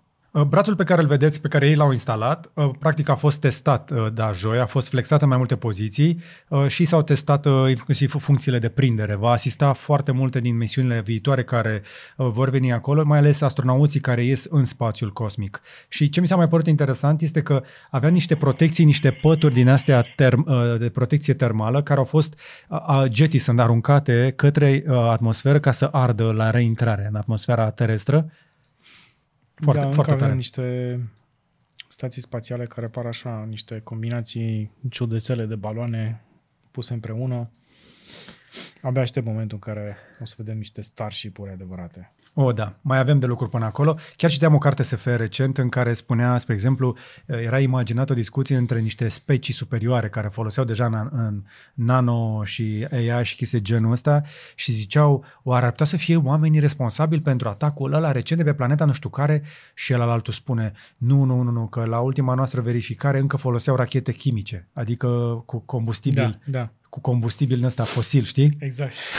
Încă- N-au, n-au cum să ajungă până acolo, stai liniștit. N-au E cum să ajungă așa departe, că ăștia abia se ridică de pe suprafața planetei cu niște rachete pe uh, o, o, hidrogen, oxigen, metan, chestii de genul Cineva ăsta. ne monitorizează undeva. Eu cred că există totuși ceva acolo mai superior decât noi, pentru că nu avem cum să fim siguri. Mai Pur și su- simplu mai prin- superior, sigur Prin are. eliminare. Superior. Exact. La Hai, partea asta de spațiu mai avem de lucru, dar am putea să ne consumăm mai multă energie în zona asta decât să fie nevoie ca, spre exemplu, Joe Biden să le mai ceară um, americanilor încă 200 de miliarde ca să îi ajute pe ucraineni în război. Deci ceea ce arată clar că urmează ca războiul să se întindă până la iarna următoare, când uh, Rusia o să facă, uite așa, cu, cu, cu economia europeană. Am sărit de la una la alta, nu? Da. Uh, Da, războiul din Ucraina va dura. Uh, Da, sunt convins că știați și voi chestia asta, nu cred că vă ajută să vă spunem mai mult. Hai să mergem foarte repede la două, trei știri de știință, ne apropiem de final, vă spuneam. Uh, Hai să vorbim despre hyperspace. Da, îmi place. Este o ilustrație foarte faină uh, gândită într-un tunel care ar putea să-ți dea cumva de gândit, uh, să, să, să-ți ilustreze ceea ce vezi tu în uh, filmele science fiction, acel hyperspace, viteză extrem de mare și cam așa ar trebui să arate o fotografie făcută în acel tunel. Așa, asta ar trebui să vezi tu în momentul în care circuli în uh, hyperspace. Uh, este un clip foarte interesant uh, pe Space Time. E un canal interesant de YouTube pe care îți recomand să-l urmărești dacă vrei să înveți chestii despre spațiu și se numește de um, efectul Unruh. Un, un, un Unruh.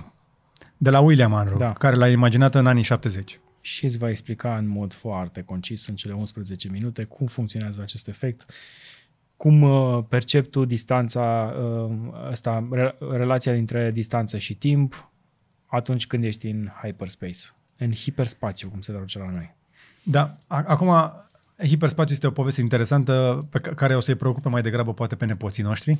Să sperăm, să sperăm că suntem la nivelul ăla, care da. peste 100 de ani se va întâmpla un breakthrough în direcția asta. Uh, mi se pare foarte, sau nu neapărat foarte amuzant, mi se pare amuzant, dar nu chiar atât de ideal să folosești maimuțe pe post da. de uh, cobai uh-huh. pentru că nimeni nu se gândește să trimită un om în hiperspațiu în momentul de față, să-l propulseze cu viteza asta, pentru că știm că nu va rezista. Uh-huh. Dar de există foarte mulți roboții pe care i-am trimis pe Marte și s-au apucat să da. facă chestii pe acolo. Scrisoarea lui Einstein către un uh, băiat de 12 ani la licitație în LA. Ok. Practic, Einstein, după ce a primit premiul Nobel, în 1928, a răspuns printr-o scrisoare pe hârtie, pentru că da. nu aveau pe vremea aia ce să vezi e-mail, uh, lui Arthur L. Cohen despre fizica mișcării. Da, fizica mișcării. Și uh, era o perioadă foarte interesantă în care, dacă îți răspundea cineva într-o scrisoare, te puteai considera uh, uh, foarte norocos, pentru că timpul lui era oricum extrem de limitat și uh, șansele să ajungă așa scrisoarea înapoi la tine iarăși erau limitate sau el să primească inițial scrisoarea ta. Da. Um, da, foarte interesant este că acest Arthur L. Cohen, care a primit răspuns la scrisoarea lui, uh, ulterior a devenit uh, directorul fondator la uh, un centru de cercetare avansată uh, pe microscoape de la Universitatea din Washington. Ca să vezi ca să vezi. Motivația Electron Microscope mici, Center. Da, motivația pe care ți-o poate oferi o persoană pe care o admir atunci când uh, ești mic, când ai o vârstă foarte fragedă, contează foarte mult în dezvoltarea ta. Da. De și aceea trimite cât mai multe e-mail-uri exact. persoanelor pe care le admiri. Exact, exact. Scrisoarea, evident, a fost pusă la, la, la licitație și se așteaptă să se obțină pe ea 25.000 de dolari. Anul de prețul de plecare. De prețul de plecare, da. Da. Uh, mai, mai există o, o, o astfel licitație de anul trecut uh, care a, notițele private ale lui Einstein pentru teoria relativității au fost vândute pentru 11,6 milioane de euro. Carnețelul lui privat. Da. Vezi eh. ce găsești prin pod pe la bunici. Da, exact. Mare atenție, mare atenție. Hai că toți avem în noi chestia asta, că aveam cel puțin la un moment dat, că dacă găsești o chestie foarte tare și foarte veche, pe care cineva și-o dorește suficient de mult, o să te poți îmbogăți. Mm-hmm, da. Și acum, dacă tot suntem la știri din știință, hai să vă mai dăm și una care nu este atât de haioasă, dar care este importantă. Nu știu dacă ați auzit recent că românii mai nu se sperie despre o, în, în, niște cazuri foarte grave de hepatită. A, da, numai românii și americanii Evident. problemă. Și avem chiar un copil bolnav în România de așa ceva. Uh, se încearcă să se găsească dacă există vreo legătură cu pandemia, dar se pare că unii copii infectați n-ar fi avut COVID. Ideea este că mai mult ca niciodată, pământul, pe măsură ce se încălzește, se va lovi din ce în ce mai multe tipuri diferite de pandemii și de diferite tipuri de boli. Mai uh, ții minte că spuneam asta în, într-un Curiosity acum câteva zeci de ediții? Că uh, niște cercetători s-au, s-au apucat să dezgroape uh, chestii de, din pământ și să le testeze. Nu pleacă de acolo, dar e... nu e nimic exclus.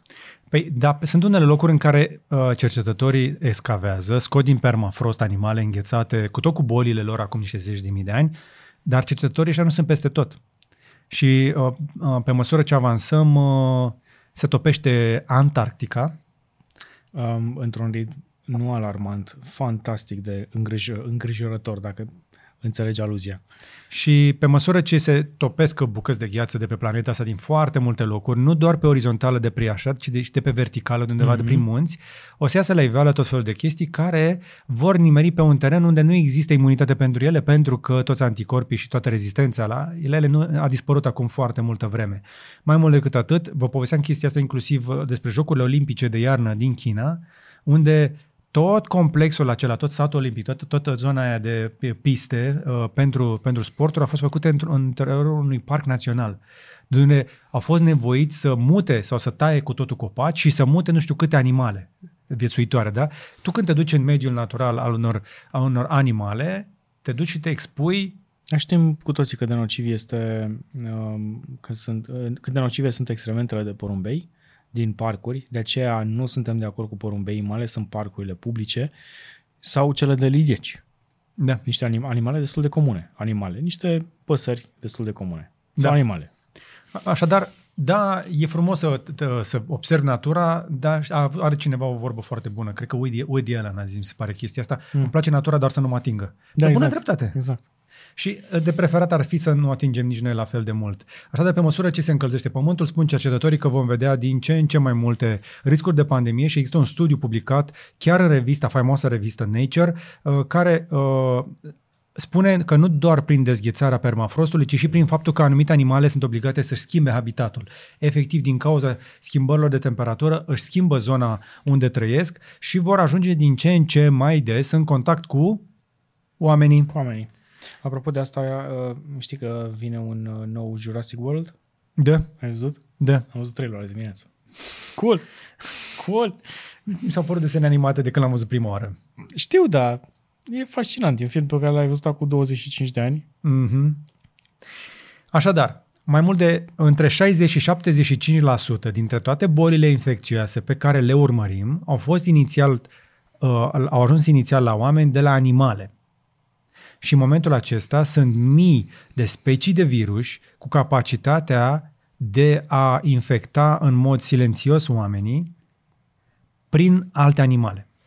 Da, conform aici, acestei cercetări din în, în revista Nature. Aici o să avem uh, problemă cu bolile cele mai comune din uh, uh, zonele tropicale, malaria, febra dengue, Zika, cum, uh, dacă ați, ați urmărit uh, podcastul pe care l-a făcut George cu Uh, cercetătorul uh, din mm, de la, de la Harvard. De la, de la Harvard, despre schimbarea climatică. Până și țânțarii ajung să ajungă, ajung, țânțarii care poartă aceste boli ajung mai departe de um, limita lor, să zicem așa, pentru că toată planeta începe să încălzească. Deci își fac loc și mai în nord, acolo unde nu existau până acum. Da. Până la urmă, uh, animalele și ele încearcă să supraviețuiască și se vor feri de condițiile climatice care le sunt neprietenoase. Că dacă ai blană, nu poți stai la 40 de grade. Exact. Și dacă e temperatura prea mare acolo unde te până acum, te duci unde mai răcoare. Exact. Uh, legat de chestia asta, că menționase mai de, menționai tu mai devreme uh, că există din ce în ce mai multe boli și există probleme și în Europa și în Statele Unite. Majoritatea acestor boli ci că ar proveni de la faptul că milioane de copii nu și-au mai făcut uh, uh, analizele anuale, nu și-au mai făcut uh, vaccinurile pentru bolile copilăriei și așa mai departe, de, de aceea există o creștere destul de mare în um, pojar și alte tipuri de boli de genul ăsta. Da, și am avertizat chestia asta, uh, au, au spus-o specialiști inclusiv din timpul pandemiei. Faptul că ne-am dezinfectat foarte mult mâinile Uh, am blocat într-adevăr și COVID-ul cât am putut fiecare dintre noi, dar în același timp uh, ne-am protejat și de foarte multe infecții sezoniere uh, care, să zicem că le-am ținut la distanță o perioadă, mm-hmm. dar ne-a slăbit uh, imunitatea noastră per ansamblu. Deci ne-am protejat de un atacator foarte puternic, dar am devenit slabi în fața unor atacatori care ne țineau tot timpul, uh, um, să zicem așa, pe picioare. Răceala, gripa chestiile astea obișnuite... Ne-am mai, ne-am mai răcit de 2 ani de zile, așa Așa 2, este. 2 ani și ceva, da. cel puțin. N-am mai avut o răceală de vreo... 3 ani de zile n-am mai avut răceală, nici eu. Și asta înseamnă că corpul nostru se dezobișnuiește să lupte cu amenințările astea banale și atunci devine mult mai ușor atacabil de altele. Și acum, dacă tot v-am vorbit despre chestia asta, um, din cauza că mulți copii n-au mai ajuns la vaccinare, pentru că peste chestia asta de dezinfectare, foarte mulți părinți nu și-au mai dus copiii nici la vaccinare. Vaccinare pentru bolile copilăriei. Și atunci avem dintr-o dată, ce să vezi, avem o recrudescență, căutați asta pe Google dacă nu știți ce înseamnă, o recrudescență a cazurilor de rujeolă. Țineți-vă bine. O creștere de 80%. Mhm. E mult. Este foarte uriaș. mult. Și de rujeolă se pot îmbolnăvi, apropo, și adulții care n-au făcut-o când erau mici, care n-au anticorpii. Și care pot avea efecte foarte dureroase asupra adulților. Exact. Uh, Febra, uh, cum se spune că febra 40 pentru un copil e de uh, 10 ori mai puțin problematică decât pentru un adult. Exact. Uh, Așadar, uh, aveți mai grijă și gândiți-vă mai bine la această situație și luați decizia care vă reprezintă cel mai bine pe voi și pe familia voastră, fără a-i pune în pericol neapărat pe ceilalți. Deja avem, uh, în, în ianuarie și februarie 2022, am raportate peste 17.000 de cazuri de rujeolă și cele mai multe evidențe s-au întâmplat în țările calde și în țările în curs, în sărace în curs de dezvoltare. Da. Însă experiența ne-a arătat și din timpul pandemiei că deși ne uităm așa de la distanță și zicem, ei, e la săraci, da? cum ar fi Orientul Mijlociu, Etiopia, Somalia, Yemen, Nigeria și Afganistan, Îi ia câteva ore să ajungă aici cu avionul. exact. Și circulă pe gratis. N-ai nevoie de bilet. Exact. Și clima de la noi începe să devină, mai ales după luna mai, foarte, foarte fa- similară Exact, favorabilă cu clima tropicală. Extrem de cald, și de umed. sensibil de umed, surprinzător de umed. Eu nu mai am umidificatoarele pornite de o săptămână în casă și tot nu pot scădea sub 65%. Exact, pentru că va trebui să ridici temperatura ca să poți să Exact. scazi umiditatea, dar afară s-a încălzit. Așadar, ne pregătim pentru o vară destul de caldă și, din nou, nu am nicio plăcere să vă spun lucrul ăsta uh, și nu mă bucură că am dreptate când uh, avertizez în legătură cu pericole, dar am o presimțire că o să auzim în vara asta despre probleme de sănătate cauzate de insecte. Mm-hmm. În România. M-au pișcat deja, nu? Cum? M-au pișcat deja. Te-a pișcat pe tine un... Uh, Am ieșit odată pe stradă și m-au pișcat. Te-a pișcat pe tine, ești tu un caz mai special. Da, sigur. Dar, dacă ne uităm la climă, Nu, stai, scuze. Am țânțari în Brașov. În condițiile în care în Brașov a fost ger în Da. noaptea anterioară, pe mine au mâncat țânțarii noaptea. da, Pe ger. da, În, lu- în luna aprilie. Nu Da. Erau. exact. Eu am avut deja primele atacuri uh, la pomi uh, și am simțit în grădină deja primele insecte. Mhm. Uh, și când am uh, când umblă robotul, mai sar așa din iarbă, știi? Că îi- îi mai văd. Da. Uh, deci, uh, ne pregătim pentru un sezon foarte interesant. Am avut mare noroc, mă bucur foarte tare că în perioada Paștelui am avut niște ploi. Nu știu cât vor rezista, pentru că e nevoie de apă. În pământ este foarte puțină apă în continuare. Uh, Pământul e ca piatra în continuare, nu a plouat destul nici pe departe, dar chiar și așa, dând asta deoparte, va fi umiditate în aer și vor fi condiții tropicale în care, ce să vezi, vor apărea și boli tropicale și a, a, chestii de felul ăsta, da? Așadar, protejați-vă și de chestia asta. Mare atenție, în a- în multe locuri din lumea asta se reintroduce masca ca metodă de protecție și cred eu că va începe să ne obișnuim cu ea nu doar pentru COVID, ci și pentru poluare, pentru că orașele noastre vor deveni foarte poluate, mai ales Bucureștiul, în continuare unde uh, sunt foarte multe mașini și uh, multe din mașinile astea se învechesc, oamenii nu-și permit mașini noi, merg cu mașini cu evacuări defecte, e foarte mult fum, senzorii de calitate a aerului, uh, da, dacă nu bate vântul, se duc repede în roșu. Da. Da. Doar în zilele în care plouă sau bate vântul, este aerul respirabil, în rest, praf și particule fine pe care uh, cu siguranță le vom îndura uh, toată vara. Mai plantați un copac în fața blocului. În loc de tuia, puneți o salcie. Da. Puneți uh, tufișuri uh, mari. Tuia jos, salcie în sus. Și dacă nu ne credeți și credeți că tuia este uh, cumva uh, ceva magic și avem noi ceva împotriva ei, uh, când ajungeți pe stradă lângă un tuia, scuturați-l un pic. Da. Ca să înțelegeți. Vorba unui, uh, unui grădinar uh, bulgar din România pe care l-am cunoscut. Da. Ți-am zis povestea aia cu Nu. salcea? Mi-a zis o chestie foarte simpatică. Zice, văd dat o grămadă de oameni care se duc să-și cumpere aparat de aer condiționat. De ce nu-și pun o salcie? Da, exact. O salce în curte. În curte, lângă casă. Ah, da. și apropo, uh, vă pune, dacă vă puneți mai multe plante în casă, uh, de preferat cu frunze și plante din astea mai aclimatizate cu zona noastră, o să observați că nu mai este atât de cald. Pam, pam. Un pic de umiditate naturală. Tocmai de aceea îl salutăm pe prietenul nostru Curi și pe fratele lui Furi. Furii. Și le-am adus ghiveci și o să-i plantăm. Am adus niște lavandă să punem prin curte pentru ța- țan- țanzarii. Da, țanțari? Pentru țanțari. Uh, da. Și am mai cumpărat plante și am mai pus prin curte. E foarte frumos la mine în grădină. Uh, dacă sunt convins că ați văzut live-ul de pe Case Bune, unde am povestit uh, despre activitățile mele gospodărești. Și cu asta am ajuns la final. Uh, nu o să vorbim astăzi despre cripto pentru că am atins un pic partea de NFT-uri cu Nike acolo. O să lăsăm mai mult pentru luni uh, la cripto vineri, pentru că se știe, cripto vineri doar într-o zi de luni putea să se întâmple live. Uh, revenim așadar cu live-urile de acolo, dar avem și alte clipuri foarte bune. Andrei lucrează la o serie foarte faină și am început, au început să vină răspunsurile la episodul 2 cu băncile. Una dintre bănci a fost foarte haioasă și a spus suntem în procedură de, uh, nu știu cum, reorganizare și nu vă putem răspunde. Facem inventarul, reveniți mâine, vă rugăm. Însă sunt multe bănci care au răspuns la întrebările lui. Urmăriți canalul CryptoViner pentru că o să accelerăm crearea de content acolo. Nu de alta, dar e bear market și o perioadă bună în care uh, să băgăm repede la cap ca să uh, nu ne fugă din buzunare. Îi mulțumesc lui Radu, vă mulțumim și vouă când ați urmărit. Îi și mulțumim acum... și lui uh, uh Vladin Lovan pentru partea de documentare. Good job, good job, very good job. O treabă din ce în ce mai bună și dacă sunteți cu adevărat deștepți, urmăriți și seria IQ Battle și vânați-l pe uh, Andrei Bala care pleacă cu Ilovanila prin oraș uh, și uh, dau, dau premii oamenilor din rucsac. Ar trebui să punem un, uh, un tag GPS lui Bala, să-l facem public da. și să vedem cât de mult. Să facem geocaching da, cu el. să facem geocaching cu el.